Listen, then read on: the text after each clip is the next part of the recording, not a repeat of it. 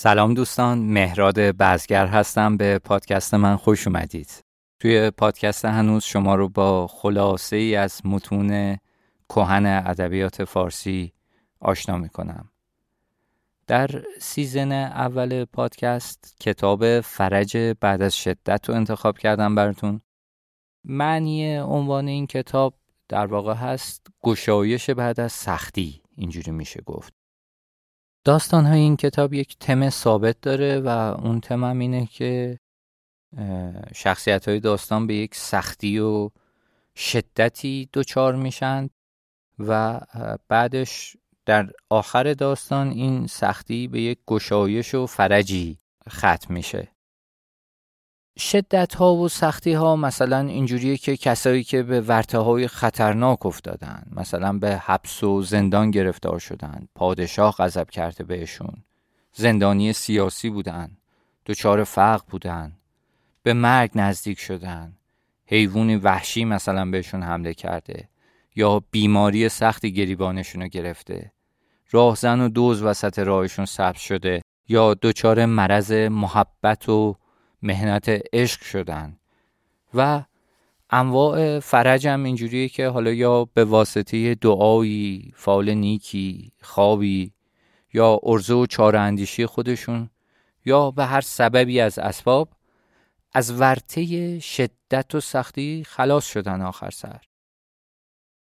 این تنوع باز شده با اینکه تم داستان ها یکیه خیلی داستان ها متنوع بشن خیلی گوناگون بشن حادث محور بشن. به قول امروزی ها داستاناش خیلی هالیوودیه.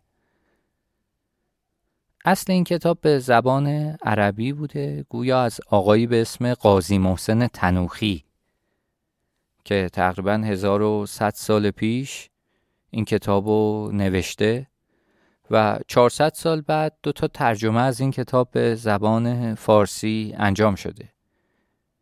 یکیش از آقایی به اسم اوفی بوده که اصل این ترجمه از بین رفته امروز به دست ما نرسیده. اما بعضی از این داستان ها توی کتاب جوامل حکایات اوفی هنوز هست که بعدا حتما به این کتابم تو این پادکست ما سر می‌زنیم اگه عمری باقی باشه. ترجمه دیگه که خلاصه برداری من از این کتاب از روی همین ترجمه بوده اثر کاملتری از آقای حسین دهستانی در قرن هفتم هجری. تقریبا 700 سال پیش این ترجمه انجام شده. امروز مقدمه این مترجم و بعد کتاب فرج بعد از شدت براتون می‌خونم که توش نوشته که دوستان من اهل هنر و فرهنگ و اینجور آدم ها افراد فرهیخته از من خواستن یه مجموعه گردآوری کنم از داستانهای کسایی که دچار یک سختی شدند و بعدش این سختیشون به هر حال رفت شده که آیندگان با خوندن این داستان ها اگه به یه سختی دچار شدند امیدشون به فرج و گشایش بیشتر بشه. حسین دستانی میگه خیلی فکر کردم کتاب های خیلی زیادی خوندم از این اون میپرسیدم. اما خیلی چیز جالب و کتاب دندونگیری نتونستم پیدا کنم. برای وصف این کتاب ها از کلمه قلب استفاده می‌کنه که دو تا معنی داره.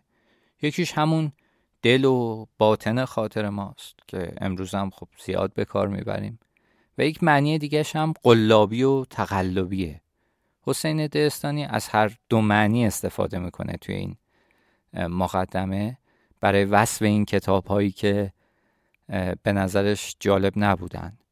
میگه خلاصه دیگه داشتم ناامید می‌شدم که پنج صفحه از یک مورخ معروف عرب پیدا کردم به اسم ابوالحسن محمد مدائنی در ذکر احوال کسانی که به شدت و بلایی مبتلا بودند و بعد از اون اون غم به شادمانی و اون سختی به آسانی بدل گشته است. در واقع اسمی از قاضی محسن تنوخی نمیاره و میگه این پنج برگ مدائنی راهگشای من شد. شروع کردم به جمعآوری داستانها و ترجمهشون. شعرهایی به زبان فارسی نوشتم. آخر هر حکایت فصلی در توضیحش نوشتم و در مجموع ادعا داره که کارش فقط ترجمه نبوده ترجمه و تعلیف بوده. میگه در اون منظومات سفته الماس فکرت من بود. ممنون که با من همراهید. امروز مقدمه این کتاب رو می‌خونم و در اپیزودهای بعد گزیده ای از داستانهای این کتاب جذاب و که گویا مولانا هم خیلی دوست داشته و از خیلی از حکایت های این داستان استفاده کرده در اشعار خودش. نسخه ای که من ازش استفاده می‌کنم از انتشارات نیلوفره و به احتمام آقای محمد قاسمزاده است. ممنون که با من همراهید.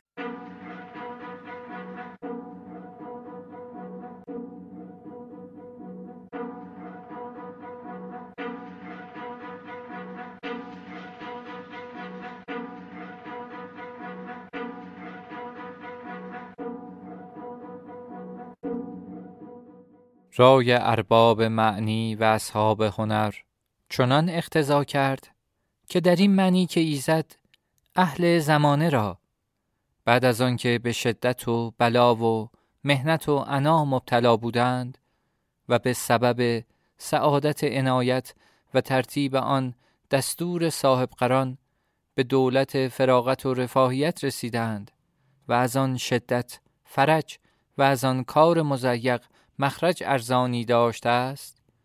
مجموعی از نظم و نشر پرداخته کرد تا در مستقبل روزگار کسانی که به مهنتی و شدتی گذشته وقوف یابند بزوغ ایشان به کرم ایزد در امید گشایش آن شدت مضاعف شود و به اتفاق تعلیف این تاریخ و تصنیف این مجموعه را به منشی این کلمات حسین ابن اسعد حوالت کردند. چون به یک اشارت و دو کلمه که از اهل هنر و اقران عهد صادر گشت بنابر سعادت خود که آن موافقت اخوان وقت و معاونت احسان و مرافقت اقران است پنج حس و شش جهت خود را در هفت ستاره وقت به معاونت هشت چرخ و نه فلک دوار و توفیق کردگار در کیفیت ابتدای جمع کردن این کتاب و شرح دادن این معنی و انشا و تعلیف این مجموعه صرف کردم و از هر جوانب طریق آن می جستم و کتب و تاریخ می دیدم و از اقران و امثال خود می پرسیدم تا اساس این تعلیف بر چه طریق نهم و در این تصنیف اقتباس از نور سخن کدام صاحب طریقت کنم صبح مقصود از هیچ طرف روی ننمود و تیر سؤال بر هدف مقصود نمی آمد و هرچند کتب متقدمان مطالعه می کردم و طریقت هر یک می دیدم و بعضی از آن می گزیدم چون بر نقاد خاطر عرضه می کردم اکثر آن قلب می آمد و در شهرستان قلب هیچ رواج نمی یافت. تا در اسنای این حالت در وقتی که طاقت تاق گشته بود و ایوب صبر یعقوب وار آوای و اصفاه برکشیده وقوف یافتم بر مجموعی به لغت عرب. تصنیف ابوالحسن علی ابن محمد مداینی و عدد اوراق آن مجموعه پنج ورق بیش نبود. در ذکر احوال کسانی که به شدت و بلایی مبتلا بودند و بعد از آن آن غم به شادمانی و آن سختی به آسانی بدل گشته است. بعد از این حالت که در این مقالت شرح داده آمد به توفیق کردگار روی به جمع کردن این اخبار و تواریخ آوردم و آنچه ابوالحسن علی مدائنی در مجموعه خود از حکایات آورده بود و آنچه از کتب متفرقه در تواریخ یافتم با ترجمه آن حکایات که از اشعار عربی اندکی داشته ترجمه آن را به پارسی نصب کردم و اکثر اشعار عربی و فارسی که در متن حکایات اشارت به خود کردم از گفته من است و در آن منظومات سفته الماس فکرت من بود. و در آخر هر حکایت فصلی چنان که لایق و موافق آن حکایت و مبین اعتبار به آن روایت باشد بیان نمودم و اشعار عربی و فارسی از گفته های خود ملایم آن فصل ثبت کردم و این مجموعه را فرج بعد از شدت نام نهاده بر آن امید که آخر هر شدتی با فرجی و نهایت هر مزیقی را مخرجی باشد ان تعالی